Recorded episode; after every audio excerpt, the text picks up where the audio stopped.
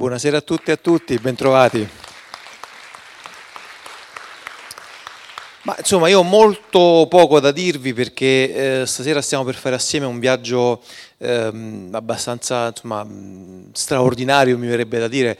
Apro una piccola parentesi, io per Valerio Magrelli ho una venerazione proprio eh, erotica quasi, nel senso che eh, considero Valerio mio padre proprio putativo, conosco ogni riga della sua produzione, quindi stasera rischio di essere eccessivamente enfatico e retorico, quindi mi fermo qui. E, con Valerio facciamo un, viaggio stasera tra le tre principali, più importanti avanguardie di inizio Novecento, andiamo dal surrealismo al futurismo e passando attraverso il, il dadaismo, i dada, ai quali tra l'altro Valerio ha dedicato un bellissimo libro pubblicato dalla Terza.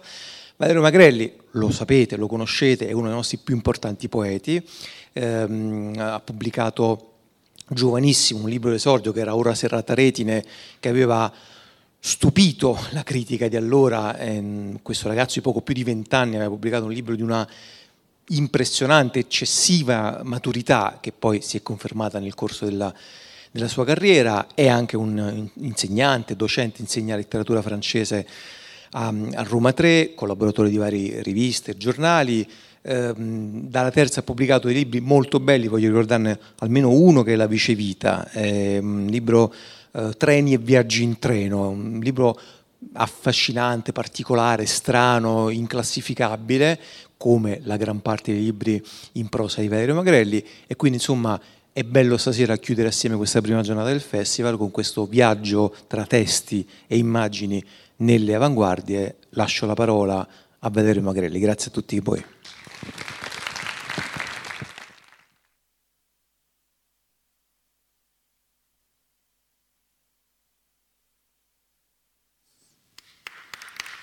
Grazie. Grazie, buonasera, eh, grazie di essere venuti qui malgrado il tempo.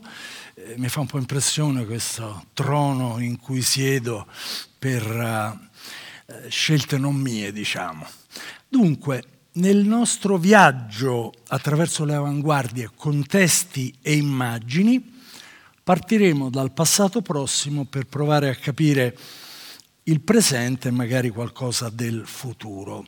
Cominciamo da una domanda di un bel libro di Jean Claire intitolato Medusa. Come è possibile considerare bella sia una statua greca sia la merda d'artista che Piero Manzoni espose in un barattolo verso il 1960. In effetti, come definire con lo stesso termine due oggetti tanto diversi? Devo dire, e ci tornerò spesso, che il secondo, a mio avviso, è una elegante imitazione di un epigono, un d'après, un omaggio fatto con una cinquantina d'anni di ritardo sul vero prototipo del grande autore che come una medusa paralizza l'arte occidentale del Novecento, Marcel Duchamp.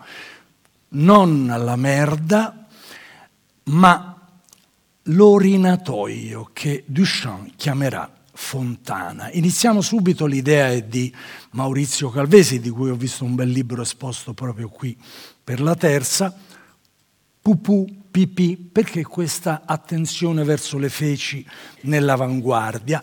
Per un ritorno all'infanzia, al primitivo, violazione sociale, culturale, psichica. Basti citare un altro capolavoro di Duchamp, La Gioconda di Leonardo, a cui appone i baffi in segno di sfregio. Non solo, in basso, con quel gioco dei titoli che ritroveremo più in là in Magritte e nel surrealismo, eh, leggete quattro lettere L-H-O-O-Q, che in francese danno come pronuncia è au cul, a caldo al culo, gli prude il culo.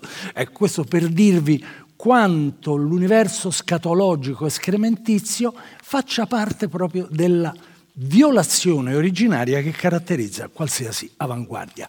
Non a caso, in principio fu Alfred Jarry. Siamo nel 1896, voi immaginatevi ecco, in un teatro bello come questo, pubblico borghese, di famiglie, che si reca a vedere Ubu Re e vede entrare in scena un gigantesco personaggio, una specie di marionetta, che urla un, una parola, inesistente peraltro, merdre, cioè Jarry, che inaugura veramente le avanguardie, non solo fa riferimento alle feci, ma deforma anche le feci. È come se avesse voluto sfigurare la merda trasformandola appunto in merdre, dove è stato notato, ma qui le associazioni sarebbero moltissime, si aggiunge un gioco di parole tra merde e mer, merda e madre. Beh, insomma, più blasfemi di così. Torniamo dunque a Jean Claire. Per cercare di rispondere alla sua domanda come è possibile chiamare con lo stesso aggettivo bello la statua e le feci, analizzeremo 15 anni che vanno dal 1909, eh, data di inaugurazione del surrealismo, del futurismo, al 24, primo manifesto surrealista. In mezzo, questo è fondamentale proprio per capire di cosa stiamo parlando, gli orrori della prima guerra mondiale, il mattatoio. Tra il futurismo italiano e il surrealismo francese c'è il grande continente del Dada, a cui va la mia simpatia, ve lo dico subito, ma tanto si capirà, il quale per l'appunto con mezzo secolo d'anticipo uh, uh, getta le basi di quegli esperimenti che porteranno, come scrive George Steiner, a quasi tutta l'arte concettuale contemporanea. Dirà Steiner, tutta la corrente modernista fino a oggi costituisce soltanto una piccola nota a piedi pagina, spesso mediocre e di seconda mano, al Dada. Prima di iniziare però un passo indietro. Evoco una data precisa, 1790, esce il testo di Kant, La critica del giudizio. Esattamente un anno prima, con la presa della Bastiglia, era scoppiata la rivoluzione francese, che vorrei ricordare con un quadro dadaista o surrealista dello statunitense Man Ray, è uno pseudonimo, uomo raggio, e ho detto tutto. Qui vediamo la Bastiglia in fiamme e un ritratto di Sad, non so se lo vedete bene, dove Sad è fatto di mattoni, proprio come la Bastiglia, anche perché Sad fu prigioniero alla Bastiglia. Questo mi fa andare a uno dei miei maestri, Giovanni Macchia, uno dei più grandi francesisti del Novecento, che suggeriva un singolare accostamento tra Kant, la legge morale, una nuova forma di etica in cui l'uomo non sia strumento per l'altro uomo, Sad, il divin marchese, e i deliri del sottosuolo disegnati dal grande Piranesi. Ecco, i carceri di Piranesi che fanno un po' pensare a Escher, ben diversa la sua grandezza, e, guardate questa specie di, di, universo sotterraneo, octonio, fatto di incubi, che è perfettamente speculare alla, alla morale kantiana, se vogliamo. Arriviamo così a quella vera e propria frattura epocale, epistemologica, creatasi con l'avvento del romanticismo. Oden dirà, il grande poeta americano, poi trapiantato, tra l'altro viveva a, a, molto a lungo a Ischia, Oden dirà il romanticismo è un terremoto della sensibilità. Ecco, senza studiare il romanticismo non si possono capire le avanguardie. Qui devo evocare soltanto il Bignami e passare a un tipo di semplificazione vergognosa, però indispensabile. A costo di eh, brutali eh, schematismi dirò questo. Il romanticismo ha sul piano estetico un nemico, il classicismo.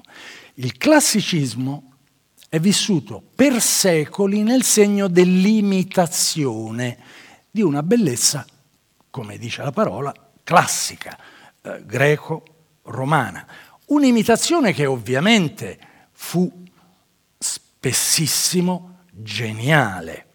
Il teatro seicentesco Corneille e Racine, per esempio, segue con duemila anni di eh, stavo per dire di ritardo, no, di, di, rincorsa, segue le tre unità aristoteliche di tempo, luogo, azione. Sarà Shakespeare a infrangere brutalmente questo mondo e non a caso sarà Shakespeare il campione dei romantici. Questa adesione a un bello perenne che va solo riprodotto perché non si può uscire dai suoi canoni, la ritroviamo in tutte le arti. Ho citato il teatro, eh, guardiamo l'architettura.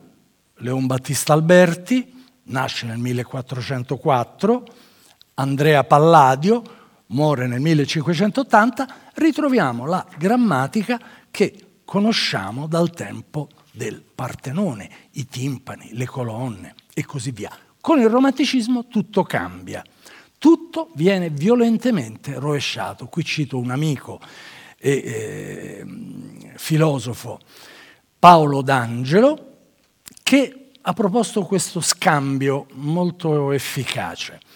Alla forma classica subentra la forza, alla imitazione classica subentra l'invenzione. Al giardino, alla francese o all'italiana, armonico, simmetrico, subentra il giardino all'inglese, confuso, apparentemente disordinato. Isaiah Berlin, in un bellissimo libro, Le lezioni sul romanticismo, parla di una rivoluzione cognitiva. Nasce il moderno e qui torniamo a Kant. L'idea kantiana di genio è quella di un creatore che non segue delle regole ereditate, che non imita, ma io ho seguito corsi di Emilio Garroni e ci sono stati eh, anni e anni per capire qualcosa che probabilmente non è comprensibile, il, l'idea kantiana di genio è l'idea di qualcuno che dà regole a se stesso. Ecco. E questo fonda l'estetica moderna, fonda l'autonomia dell'arte. Da qui nasce il romanticismo, che avrà il suo acme ovviamente nella musica, ma che io ho voluto rappresentare attraverso una immagine celeberrima, il viandante sul mare di nebbia del pittore romantico tedesco Caspar David Friedrich. Ecco, vedete proprio la natura che erompe. La mia relazione è divisa in sette parti. Questa è la seconda. Dunque, fondamentale è il rapporto tra romanticismo e avanguardie storiche, le tre che ho già presentato, futurismo, dada, surrealismo. Ma c'è almeno una figura oltre a Jarry e ce ne sarebbero molte, a cominciare da Lautréamont, ma insomma c'è almeno una figura che voglio evocare accanto a Jarry e che ha a che vedere con quella fioritura veramente miracolosa che avviene nella seconda metà dell'Ottocento poetico francese. Baudelaire, Verlaine, eh, Corbière, Charles Cros e, e Lautréamont stesso. Eh, eh Verlaine parlerà scegliendo alcuni di questi, ultimo Mallarmé, di poeti maledetti. Ora, mi è venuto in mente di evocare Rimbaud, che muore giovanissimo, nasce nel 54, muore nel 91, 1800, per via di una storiella che mi ha raccontato un amico, lo conoscerete senz'altro, eh, narratore ma anche poeta, Marco Lodoli, che insegna in un istituto superiore. Un giorno vuole un po' allargare l'orizzonte, va dai ragazzi e gli dice eh, vi vorrei presentare figura mitologica di questo poeta fanciullo, Rambo. Si alza la mano dal fondo della sala e un ragazzo dice, professore, sappiamo già tutto e comunque si pronuncia Rambo. Questa è la storia che mi viene detta. Ma questi sono i titoli di testa. Passano 3-4 mesi e io incontro un amico, grandissimo traduttore, Ottavio Fatica, Moby Dick per dirne una, e gli racconto la storiella di Lodoli, alla fine della quale lui mi guarda e mi dice, beh, ah, dico come, beh, Rambo, Rambo, no? Mi pare, ah, ma allora non sai nulla. Dunque, il film First Blood, il primo Rambo, Rambo 1, dell'82, proviene da un romanzo della controcultura statunitense di un certo David Morrell, mi racconta Ottavio Fatica. Ora, l'autore, nell'introduzione, spiega che ha scelto il nome del protagonista in onore di Rambo. Rambo e la sua opera più famosa, cito, mi apparve come una metafora adatta a quell'esperienza di prigioniero di guerra che immaginavo avesse sofferto, vamos con l'immagine, Rambo. Quindi lo scrittore delle Ardenne e il soldato USA omonimo condividono la stessa ferrea volontà di rivincita su una società borghese, ostile, ingrata, sorda a ogni forma di compassione. Siamo alla terza sezione. Anche qui terminerò con un aneddoto ben più celebre. Uh, prima di affrontarlo, vorrei citare il libro di un filosofo tedesco, diciamo di secondo rango, celebre per questo titolo, Karl Rosenkranz, 1853, Estetica del brutto. Lo spunto viene ripreso nel 2007 da Umberto Eco, che scrive una storia della bruttezza, dove troviamo un capitolo che recita il riscatto romantico del brutto, occhio all'aggettivo e un altro capitolo, l'avanguardia e il trionfo del brutto. Quindi abbiamo già una qualche risposta alla domanda di Jean Claire. Ce n'è abbastanza per capire quale vertiginosa accelerazione abbia subito la riflessione estetica nel Novecento. Perno di tutto ciò, dimentichiamoci i seguaci come Manzoni e tanti altri, è il concetto di ready-made in Duchamp, che esordisce nel 1917 con la sua Fontana. Vi ho già accennato alla questione dei titoli. Questo è un orinatoio, quindi un recettore di liquidi sporchi. Lui ribalta eh, il nome e lo trasforma in una fontana, cioè in qualcosa che emette acqua pura. Non solo. A questo rovesciamento segue un rovesciamento dell'oggetto che come vedete è messo sul piano. Perché, qui dovrei di nuovo citare Calvesi, ma preferisco rifarmi a, un grandissimo poeta e saggista messicano, Octavio Paz, premio Nobel, visto che proprio oggi è stato dato il Nobel, eh, secondo Octavio Paz, Duchamp non fu un artista, ma fu il primo a trattino artista, dove cioè la A diventa un'alfa privativa. Difatti, dopo alcuni eh, oli, tra cui il nudo che scende le scale, apertamente futurista, cubo futurista, Duchamp smette di produrre oggetti, o quasi, li strappa dalla realtà e li esibisce in un museo eh, Argan, Giulio Carlo Argan, parlerà di una specie di ascensore estetico. Dal basso prendi un orinatoio, lo innalzi ai cieli dell'arte, dall'arte, dall'alto, prendi la Gioconda, gli fai i baffi e la deturpi, la fai scendere. Un ascensore che fa appunto avanti e indietro. Ma sarebbe anche molto importante eh, fare qualche riferimento all'influsso delle dottrine orientali, dello Zen, tanto che alcuni critici hanno visto nella forma, vedete un po' a campana, che prende l'orinatoio, l'orinatoio non ce l'ha nel suo assetto normale, nella forma che prende grazie alla rotazione impressagli da Duchamp, alcuni critici hanno voluto vedere la sagoma del Buddha, oppure, tanto per calcare l'acceleratore sulla blasfemia, della Madonna con i suoi fedeli. Vedete la Madonna della Misericordia. Vi devo dire che ho letto con uh, divertimento la reazione di alcuni critici, per lo più americani, indignati di fronte a questi accostamenti e c'è una, una parte della, della, critica che continua a ritenere Duchamp nient'altro che un impostore proprio.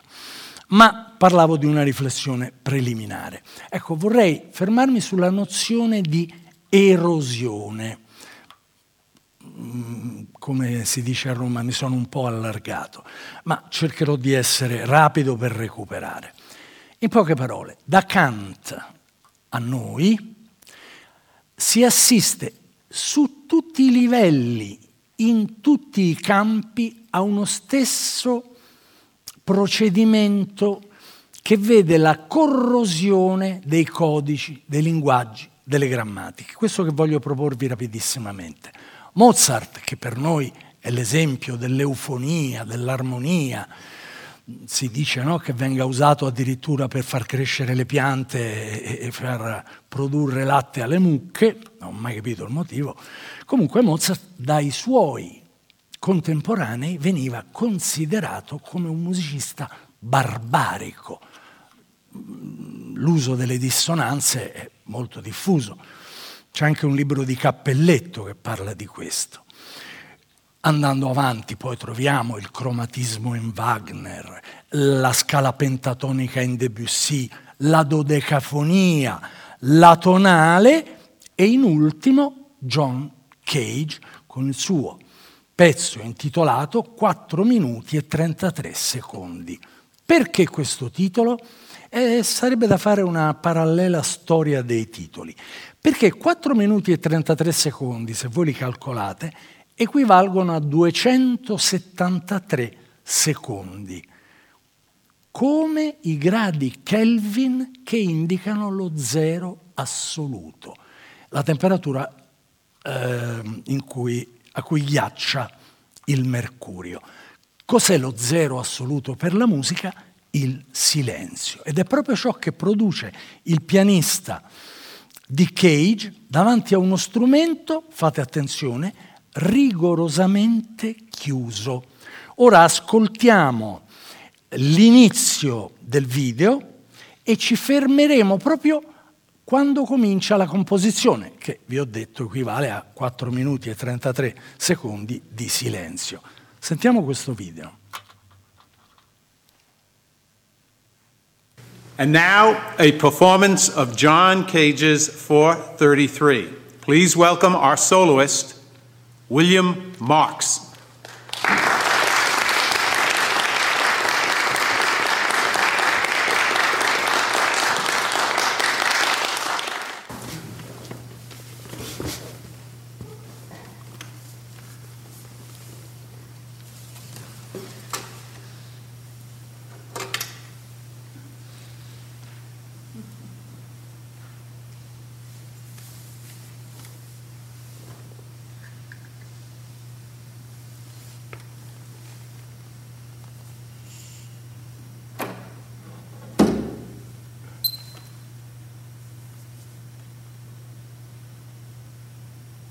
E parte la composizione. Vi ricordo, io non sono mai riuscito a, cerca- a, trovarlo, l'ho cercato a lungo su YouTube, che è una storia nota. Cage mh, viveva raccogliendo funghi e vendendoli ai ristoranti. Eh, quando venne in Italia alcuni amici pensarono di portarlo da Mike Bongiorno all'Ascia raddoppia, una storia famosa. Se ne è parlato da poco, tra l'altro proprio eh, su qualche supplemento letterario. E, e Cage vinse in varie puntate, iniziava suonando la musica e poi passava a rispondere alle domande, fece un po' di denaro.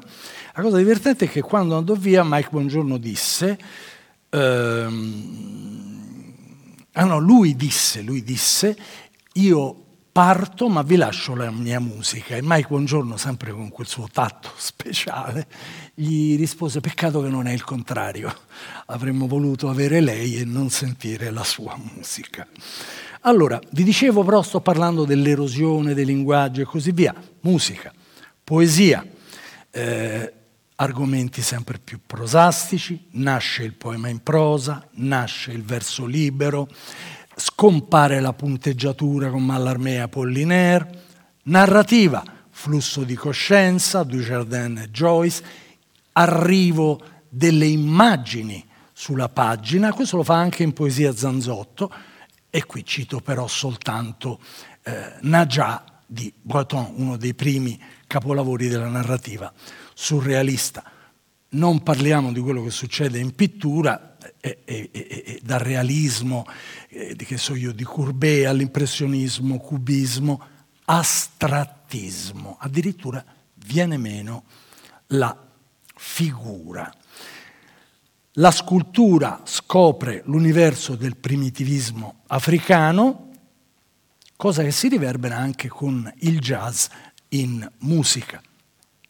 E infine pensiamo alla metamorfosi dell'architettura. Vi avevo mostrato appunto l'architettura classica del 4-500, il punto di svolta sarà probabilmente l'estremismo di Adolf Loos, la grande Vienna della Cacania, di cui parlerà Musil, la grande Vienna prima della dissoluzione dell'impero, Schoenberg, Freud, Loos, con un libro intitolato Ornamento e delitto.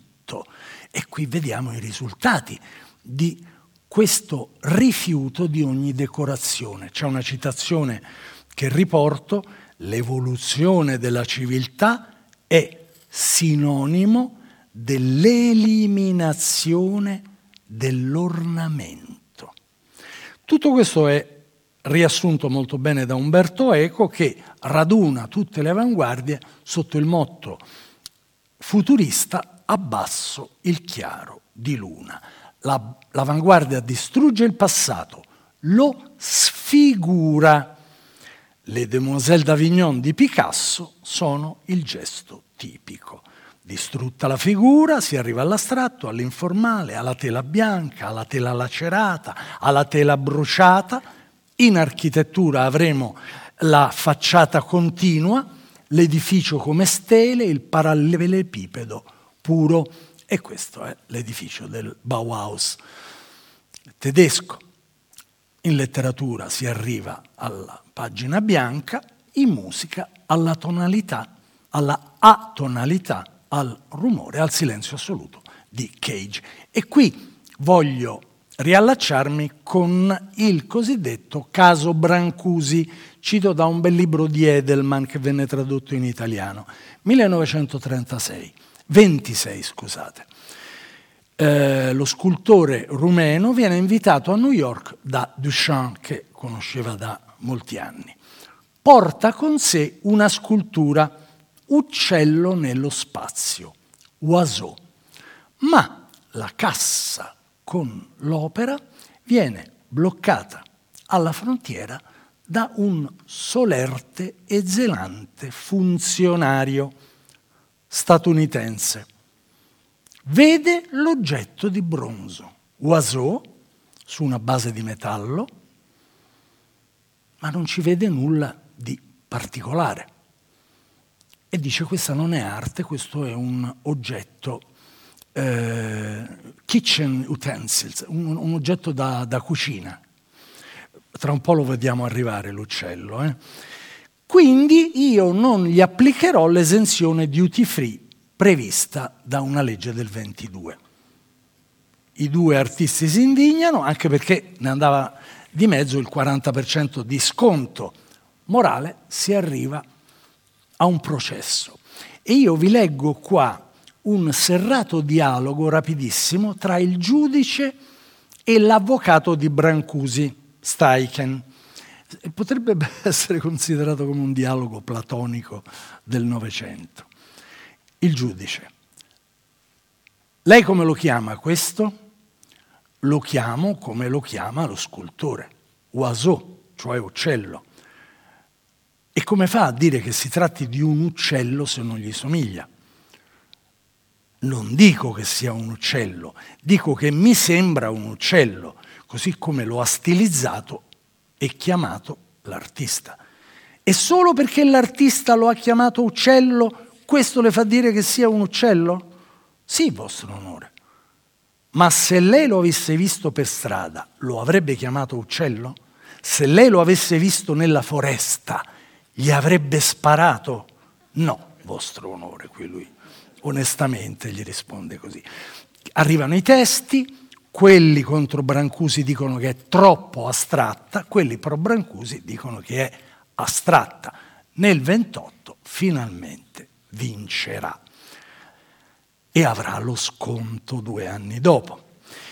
Ma leggiamo quello che dirà Steichen, il legale di Brancusi, che più tardi acquisterà la scultura.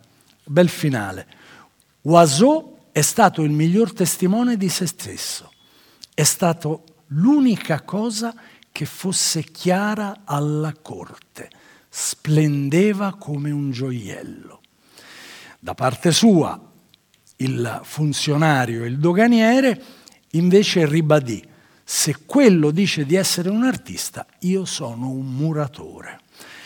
Io non ho la foto del doganiere, ma credo che lo possa rappresentare bene Alberto Sordi in un'immagine nella quale occhieggia pieno di perplessità e disprezzo da dietro una scultura moderna. Ecco, questo è il punto che per me rappresenta meglio la lacerazione tra artista e pubblico, tra artista e profano, così caratteristica del dopo avanguardie. Ho scelto la fotografia, forte sarebbe stata la tentazione di mettere un film veramente emblematico. Vi invito a vederlo su YouTube, Vacanze intelligenti, Sordi e sua moglie che visitano la Biennale di Venezia. È veramente è un pezzo di etnografia, ecco, non, è, non è neanche un documentario. E tutto questo culmina nella scena in cui la moglie stanca si siede su una poltrona, si addormenta e quando si sveglia un gruppo di turisti la stanno fotografando e un critico spiega l'opera Piomba il marito che era andato a prendere le pagnottelle, non mi ricordo come si chiama lei. Ah, ma, ma che ti hanno fatto? Mi hanno preso per un'opera. Come? Ecco, lo spettatore si trasforma in opera, qualcuno direbbe a sua insaputa, a suo malgrado. Rinuncio a, a Sordi, ma vi invito a vederlo perché va vista tutta la sequenza, una ventina di minuti, invece vi voglio far vedere pochi secondi nei quali, nel celebre Totò a colori, sentiamo il parere del nostro attore su una imitazione di Picasso. Aiuto! Che paura! Oi, oi, oi. Ha avuto paura? E come no? E di che? E come di che? Oh! Di questo quadro? Eh già. Ma è un Picasso? Cos'è questo? C'est une imitation de Picasso. Questo qui? Eh oui. Imitation di Picasso? Oui. Picasso. Picasso? Questo qui. Mais naturellement. Picasso. E chi l'ha fatto? Io? Ma no. Moi? Ma no. Lei? Oui, moi. Veramon? Vraiment, voulait dire. Vabbè, lasci fare. Veramon l'ha fatto lei? Parola d'onore? Sì, sì, sì, sì. Mi dia la mano. Veramente l'ha fatto lei? Certamente. Bravo! La scienza va premiata. Or tutti a me. Una sedia e un tovagliolo, venga qui. che caro. Lei la fa? Sì. Datemi una sedia. Su. Su. Acciccia qua. Acciccia qua. Il tovagliolo per cortesia, eccolo qua. Così Grazie. va bene? Va benissimo. Sa, io sono generoso, magnanimo. Grazie. A me mi piace premiare il talento, ecco. Mi dia le manine, mi tenga la testa così, e no, fermo, ecco, gliela tenga così. Forte, Ah. forte, forte, forte. mi dia la manina sua? Ecco, si copre quest'occhio qui, così. Ci vede da quest'occhio? No, no. Bravo. Lei col primi cepponi, cioè mi fa la cortesia, mi, mi allarga quest'occhio. Ecco. Ah. Fermo, eh? Lei vede qua? Sì, sì. Vede, vede bene? Sì, sì, sì, sì, sì. Allora fermo, eh? Fisso, eh? Fisso qui, eh? Oh, Ecco qua. Eh? Troppo divertente, cos'è? Volgarità. sublime. E devo dire naturalmente che Bonito Oliva ha scritto su questo. Aggiungo però io che dovremmo mettere in eh, rapporto questa scena con l'inizio de- del Chien andalou di Louis Buñuel, quando lo stesso Buñuel, attore, in una scena raccapricciante, bellissima, vedendo la luna tagliata da una nuvola, apre l'occhio di una donna e lo taglia con un rasoio, una cosa sublime. Quindi l'occhio è sempre al centro delle oscillazioni delle avanguardie, appunto. Qui abbiamo Picasso, con Buñuel abbiamo i surrealisti. 4. Futurismo. Il contesto è noto. La parola più importante che non ho detto fino adesso è colonialismo, perché noi parliamo di Belle Époque, quasi mezzo secolo senza guerre in Europa, cosa che non accadeva forse dall'impero romano, ma altrove non c'era altro che un'immensa carneficina, schiavitù, tutto rappresentato dal Congo belga, proprietà di Leopoldo, ed è a Bruxelles, non a caso che si apre Cuore di tenebra di Conrad. Quindi in questo quadro nero, mostruoso del colonialismo che avviluppa come un'aureola eh, letale il mondo, c'è l'Europa che danza, la decadence, eh, positivismo, innovazioni tecnologiche, telegrafo, radio, dirigibili, aeroplani, automobili, scoperte mediche, Pasteur, mi vengono in mente i raggi X di Röntgen, illuminazioni stradali, ascensori, manifesti pubblicitari. 1905 la relatività ristretta di Einstein, 1907 Le Demoiselles di Picasso, eh, 1913 La sagra della primavera di Stravinsky, balletti russi a Parigi che ebbero un'eco impressionante. Eh, 1914 scoppia la Grande Guerra e nasce la maschera di Charlot. In tutto questo c'è una data che tutti noi eh, ricordiamo per via del naufragio del Titanic, 1912. Ecco, l'importanza di questa eh, storia, quella del grande transatlantico che affonda, è legata proprio alla sua, alla sua valenza simbolica. È la Belle Époque che va verso l'iceberg rappresentato dalla prima guerra mondiale. Ora, i primi alfieri, e questo lo dico soprattutto, eh, visto che insegno letteratura francese, nei riguardi di chi lo nega, i francesi, i primi alfieri di questa eh, trasformazione percettiva sono i futuristi, tanto imbarazzanti per molte ragioni, ma veramente dotati di antenne straordinarie e il futurismo lo ritroveremo non a caso in America, in Asia, soprattutto in Russia. 1909 il manifesto che esce anche sul Figaro, scorro rapidamente i primi punti. Uno, noi vogliamo cantare l'amore del pericolo, la temerità. Due, il coraggio, l'audacia, la ribellione. Tre, la letteratura finora ha esaltato il sonno e l'estasi. Noi vogliamo esaltare l'aggressività, il passo di corsa, il salto mortale, lo schiaffo e il pugno. Beh, non sorprenderà poi ritrovarli vicini ai fascisti. Noi affermiamo che la magnificenza del mondo si è arricchita di una bellezza nuova, la velocità.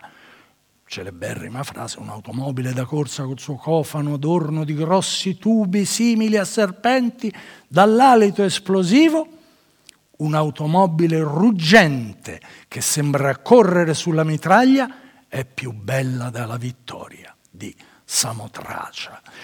Non v'è bellezza se non nella lotta, vogliamo sfondare le porte dell'impossibile, glorificare la guerra, sola igiene del mondo, militarismo, patriottismo, il gesto distruttore dei libertari, le belle idee per cui si muore, e io questa me l'ero dimenticata, il disprezzo della donna. Questi sono i futuristi. I futuristi sì. Vogliamo distruggere i musei, le biblioteche, le accademie, canteremo le grandi folle agitate dal lavoro. Bene, tutto questo viene riassunto in un video che vediamo adesso, che riguarda un testo del 1910, un bel video recitato da Carmelo Bene. Marinetti ha il gusto della provocazione. Nel 1910 lancia su Venezia 800.000 volantini a condanna del Chiaro di Luna e del Canal Grande. Carmelo Bene rievoca quella giornata finita in una rissa memorabile. 27 aprile 1910 contro Venezia Passavista. Noi ripudiamo l'antica Venezia estenuata e spatta da voluttà secolari che noi pure amammo e possedemmo in un gran sogno nostalgico. Ripudiamo la Venezia dei forestieri, mercato di antiquari, falsificatori, calamita dello snobismo, dell'imbecillità, universali, letto sfondato da carovane, damanti, semicupio ingemmato per cortigiane cosmopolite, cloaca, massima del passatismo.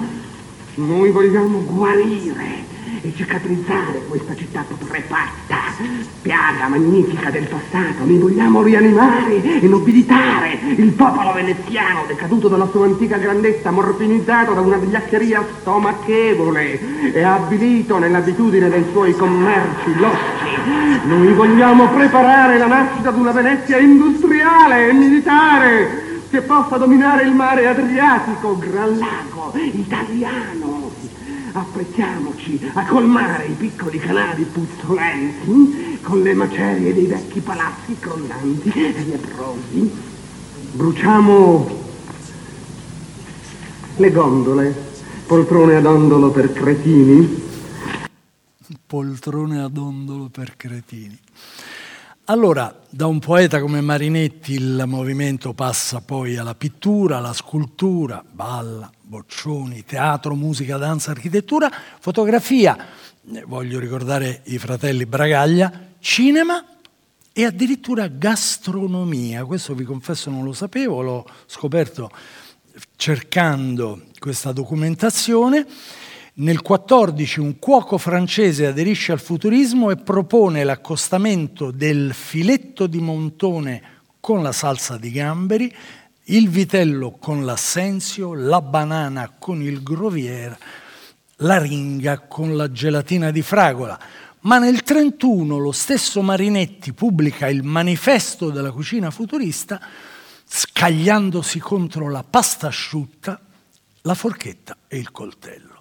Sentiamo allora Marinetti recitare i versi di Zhang Tum Tum, datati 1914, ispirati alla battaglia di Adrianopoli, in un video montato da Cristina Stefani per una mostra di, del 2017 a Modena.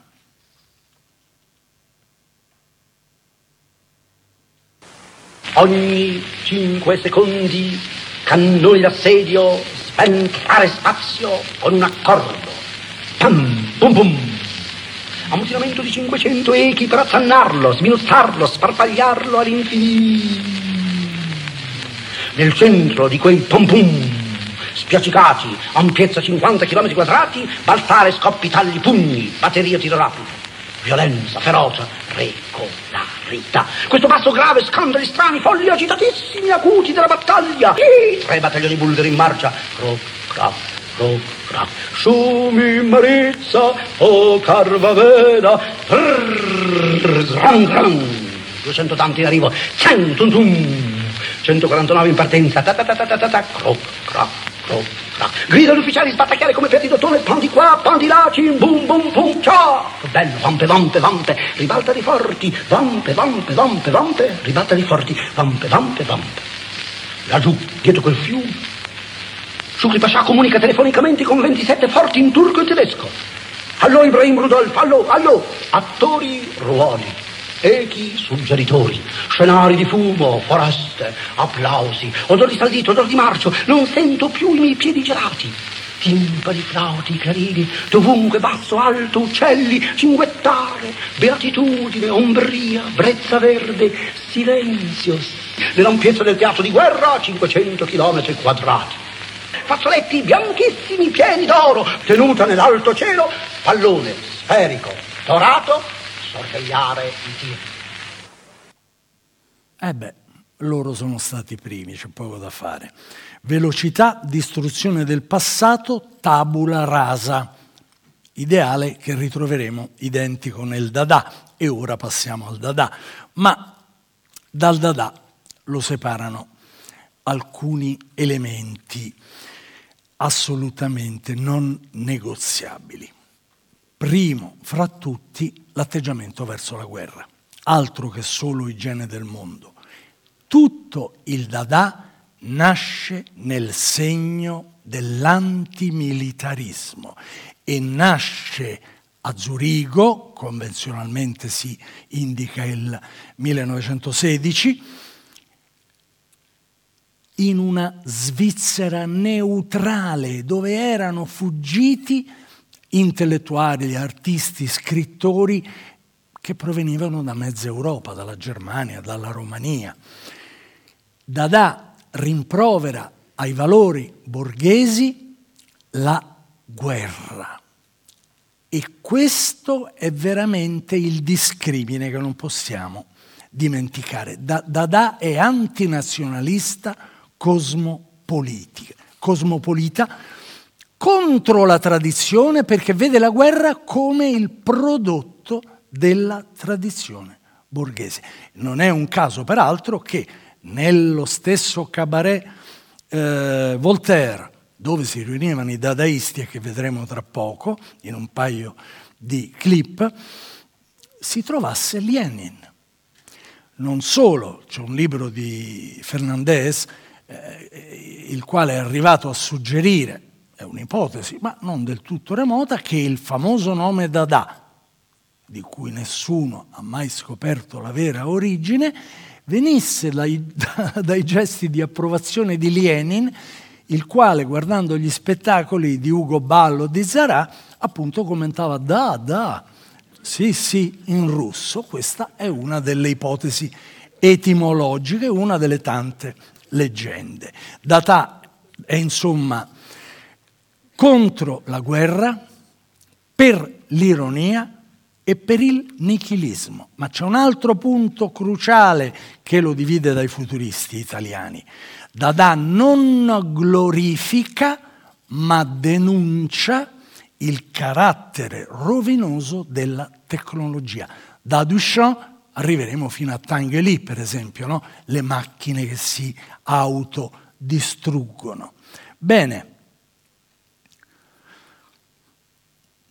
non possiamo parlare, a differenza che mh, per il futurismo e, e, per il surrealismo, di una tendenza omogenea, ma di una serie di correnti transartistiche, transculturali, transnazionali. Parliamo allora di dei Dada al plurale che sorgono a New York, a Zurigo, a Colonia, a Hannover, Berlino, fino in Russia, fino in Italia, evolano, partecipa alle riviste Dada. È la stagione dei cosiddetti ismi e per apprezzare questo suffisso vi leggo un passo dal manifesto del 21 Dada solleva tutto, manifesto che sancisce la rottura col, fu- col futurismo e ribadisce l'unicità del movimento nei confronti di tutti gli altri. Dada conosce tutto, sputa su tutto, non ha un'idea fissa, non acchiappa le mosche, il futurismo è morto. Di che? Di Dada. Il cubismo costruisce una cattedrale di pasticcio di fegato. Che fa Dada? L'espressionismo avvelena le sardine. Che fa Dada?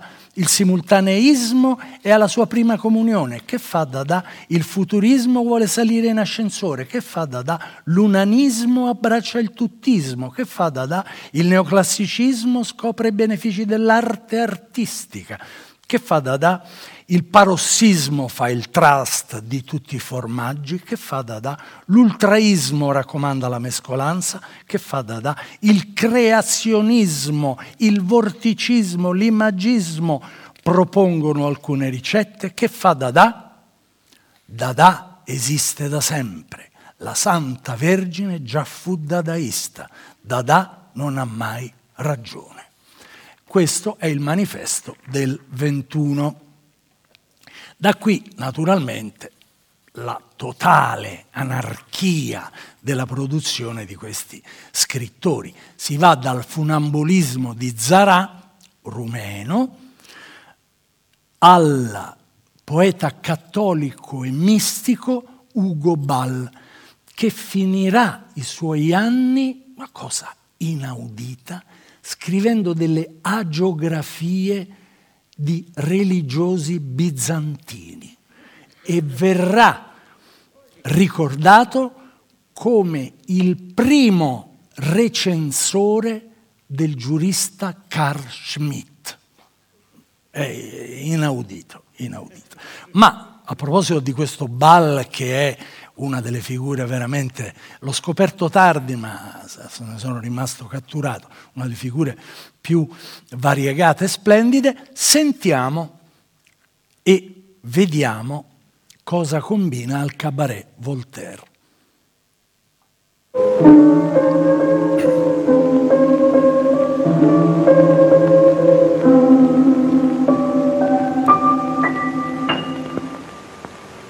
Juli Bantu, Bambla, Bamba, Ufalibambla, Rosinja Empaha Blahor, Ediga Korave, Igu Bloiko, Rusula Ruju, Holaka Holala, Alagu Bum, Blagu Bum, Bum, Posso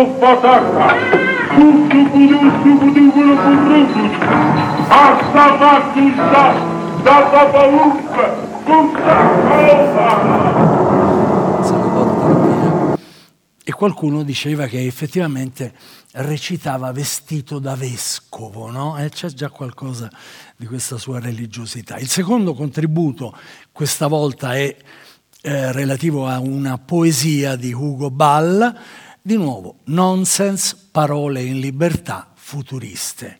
Gadi Beribimba. Gatti beribimba. Cagli per bimba, glandriola, la non contori. Gaggiama Gaggiama gramme, al bimba, glandri, glassa la lauta la. Gatti per bimba, glassa la glassa la lauta la lomi, sassa la bimba, sassa la bimba. Gaggiama tuffumi, cimmin, la cimmin, Urinai bimba,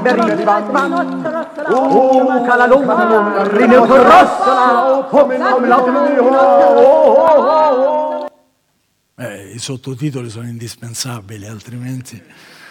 E, mh, dunque, vi dicevo, mh, sono scritti, come si dice, fiumi di inchiostro sul significato della parola dada. È stato detto che ha tanti luoghi di nascita quanti quelli che sono stati attribuiti ad Omero. Certo è, sono stato molto felice di trovare questa poesia per presentarvela stasera, che almeno un autore, il tedesco Walter Mehring, nel 1919 non esitò a indicare il suo centro geografico, psichico e artistico. Che cos'è Dadayama? Dadayama è raggiungibile da stazioni solo con un salto doppio, hic salto mortale. Ogni città ha la sua Dada culminazione. In Dadayama culminano tutti i santuari sanatori, Sodoma, Lourdes, Potsdam, Mosca, rivoluzioni, terrore, lussuria e nostalgia. Perciò nessuno mai in Dadayama.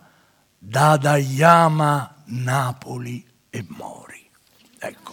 E insomma, scoprire che il centro del Dada per Mering è Napoli eh, eh mi ha fatto molto piacere, naturalmente non sono stato il primo ad accorgermene perché anni fa Fabrizia Ramondino insieme a Andrea Müller ha pubblicato un libro intitolato Dadapolis, caleidoscopio napoletano, di cui vi leggo uno stralcio.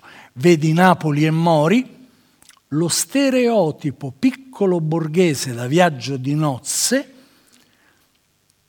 diventa per Walter Mehring, antimilitarista e antiborghese, l'ammonimento posto all'ingresso della sua Dadayama.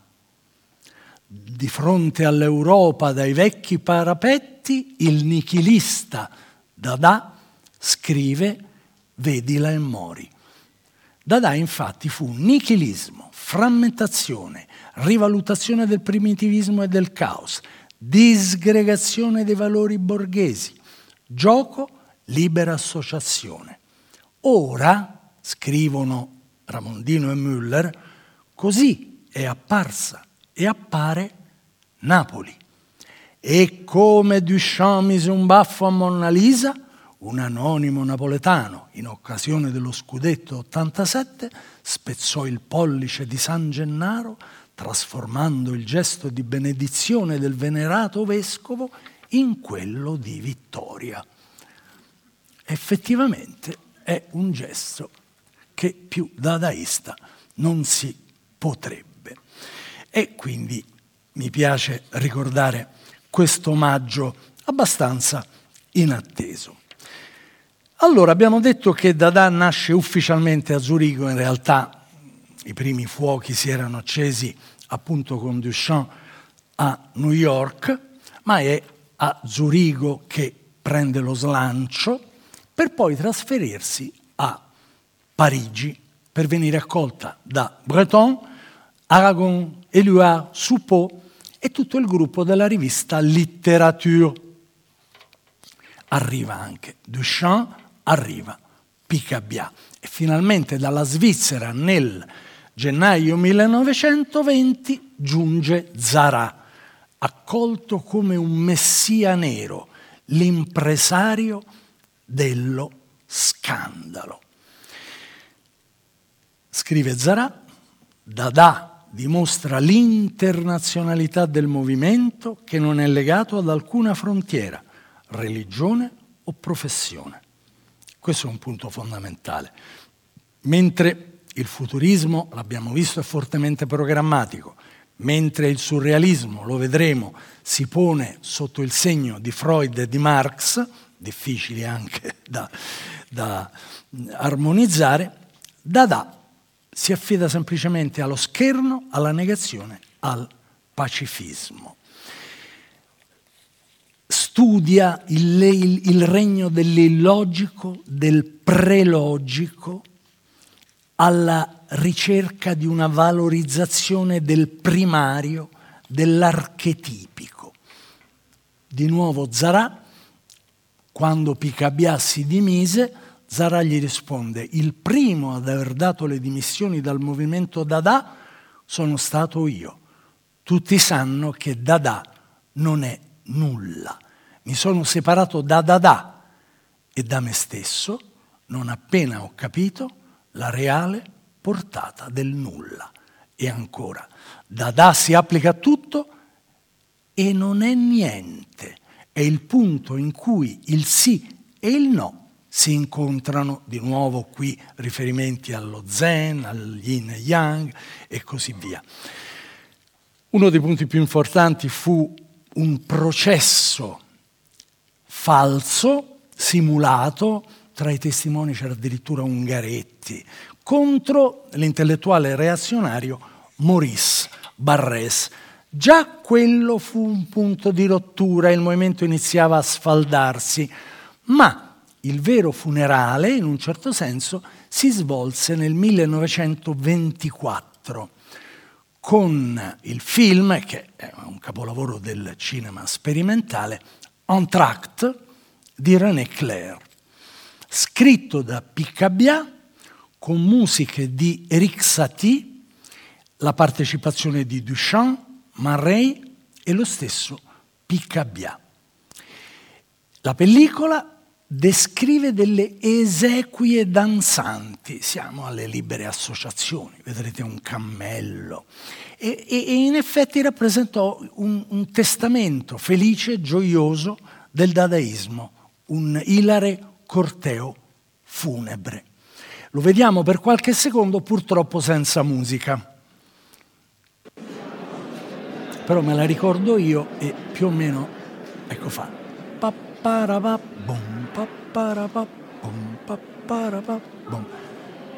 Iterativa, con questa cassa che a un certo punto prende il via e tutti gli corrono dietro.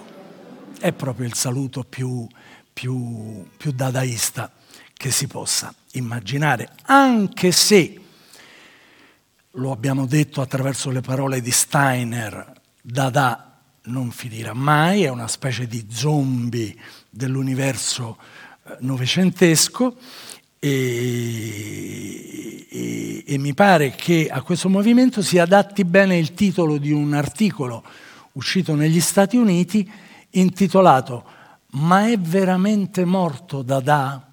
ovvero Di Dadadai, che diventa uno scioglilingue. Penultimo capitolo, surrealismo. Nella, questa è una storia divertente. Nell'estate del 21, Breton con alcuni amici va a Vienna a trovare Freud. Non vi dico cosa scriverà Freud di questo incontro, dice, oh, oh, ho passato un pomeriggio con degli sbandati, non so cosa lo vogliano fare delle mie teorie.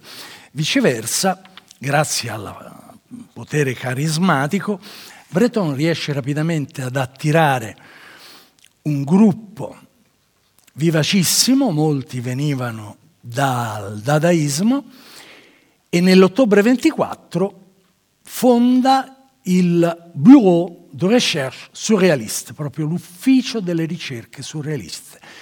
A novembre esce il manifesto del surrealismo e nel gennaio successivo, nel giro di pochi mesi, arriva a far parte del movimento Artaud.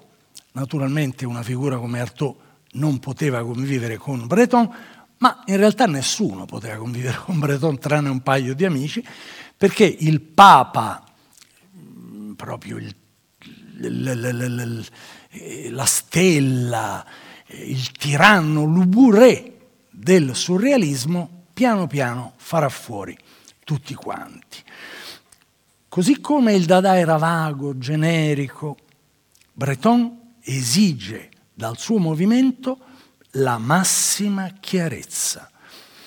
È un atteggiamento sintomatico, il surrealismo sarà univoco, dirigista, alla stregua di un partito politico e d'altronde Breton sarà per molto tempo insieme ad Aragon vicino al PC stalinista, visto che proprio nel 24 la morte di Lenin permette l'ascesa di Stalin. Breton non tollererà alcuna dissidenza e decreterà una serie di espulsioni verso tutti i membri, verso tutti gli eretici, ma dovrei dire tutti i surrealisti. Mi viene in mente per esempio Queneau, che a un certo punto per una strana vicenda biografica diventò quasi suo cognato. Voglio però proporvi un video in cui si sente Breton che definisce il surrealismo. È in francese, poi vi, di, vi leggo la traduzione. André Breton, voulez-vous, nous allons commencer d'une façon euh, tout à fait simple et je vais vous demander qu'est-ce que le surréalisme? Voulez-vous nous en donner une définition. Eh bien, cette euh, définition n'a pas bougé dans son principe depuis le jour où elle a été formulée, c'est-à-dire en 1924, où le surréalisme était présenté comme euh, automatisme psychique pur, par lequel on, se proposait d'exprimer par écrit ou de toute autre manière le véritable mécanisme de la pensée. Il s'agissait d'une dictée de la pensée en dehors de tout contrôle, et ceci était très important, de tout contrôle exercé euh, par la raison et en dehors de toute préoccupation esthétique ou morale.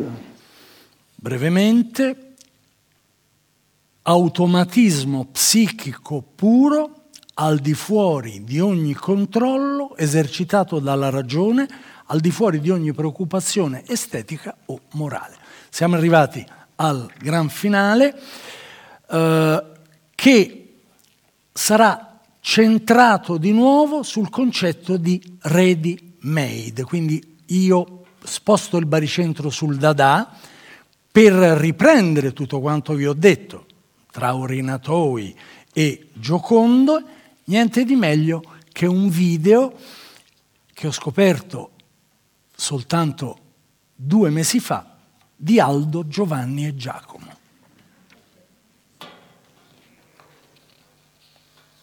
Quello era un Magritte. Bello, bello questo. Ma sei scemo, Giovanni!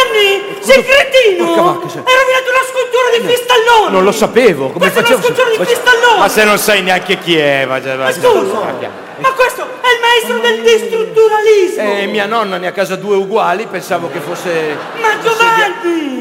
Ma questo non è una sedia comune! No. Questo è il concetto di sedialità che il maestro Fistalloni ha voluto rappresentare estrapolando la sedia dal contesto abituale in cui solitamente sta in una misera cucina Non lo ed elevandola ad universale. Non lo sapevo già. Fistalloni. Fistallone. Eh, Ti sei seduto sul concetto di Fistallone. A parte che Fistalloni pensavo fosse uno della Lega io. Ma che lega?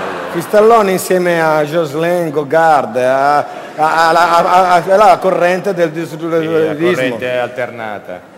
Questo è bello. Nella sua semplicità da Questo delle è emozioni. iperrealista. E se me lo concedi monocromatico. Sì. L'artista è Meteor. Meteor, già sentito. Meteor. Beh, è famoso, eh, Meteor. Eh? Uno dei più Cosa? Meteor, Meteor. Questo dico, questo è Meteor. bello. Questo estintore? Sì, dico, sei ispirato a un estintore per... No, questo è un estintore punto. Scusa, quella non è una sedia e questo è un estintore.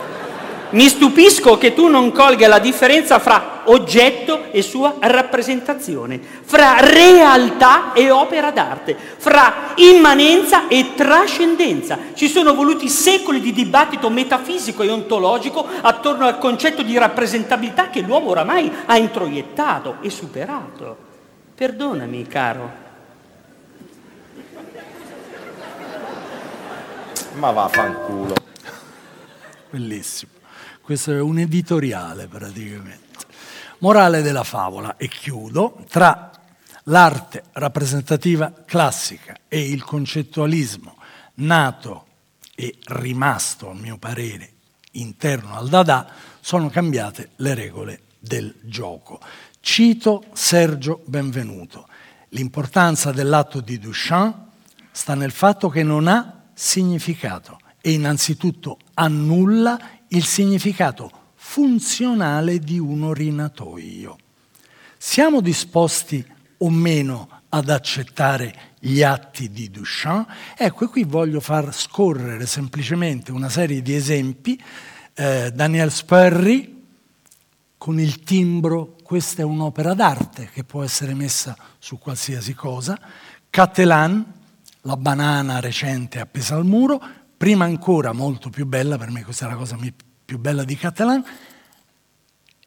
il gallerista appeso al muro, una specie di crocifissione del gallerista, e poi abbiamo Bansky con l'opera d'arte, vi ricordate, che è stata triturata da un meccanismo durante un'asta. Ecco, quindi la distruzione che abbiamo attraversato fino adesso. Siamo arrivati al termine. In tutto ciò, cosa rispondere alla domanda iniziale di Jean Claire che si chiedeva come è possibile considerare bella sia una statua greca sia la merda d'artista di Manzoni? Forse oggi esiste un'unica risposta. Dobbiamo solo accettare un nuovo stato di cose. Perché dopo il passaggio delle tre grandi avanguardie storiche, il termine bellezza non definisce più le qualità di una forma, ma indica piuttosto la forma di un progetto. Grazie.